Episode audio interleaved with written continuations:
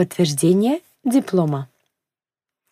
Для того, чтобы подтвердить свой диплом техникума, института, либо университета, вам необходимо перевести его у присяжного переводчика.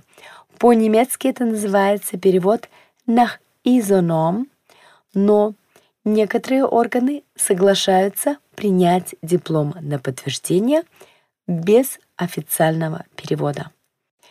В каждой земле Германии, так как Германия — это федеративная страна, и в каждой земле действуют свои законы, имеется свое ведомство по подтверждению дипломов. Например, в Саксонии оно называется ИБАС. Иногда вам следует запросить чек на подтверждение диплома. Этот чек, как правило, бесплатный. Вы запрашиваете его онлайн. Он называется по-немецки чек. И, возможно, в вашей земле такой чек будет не нужен.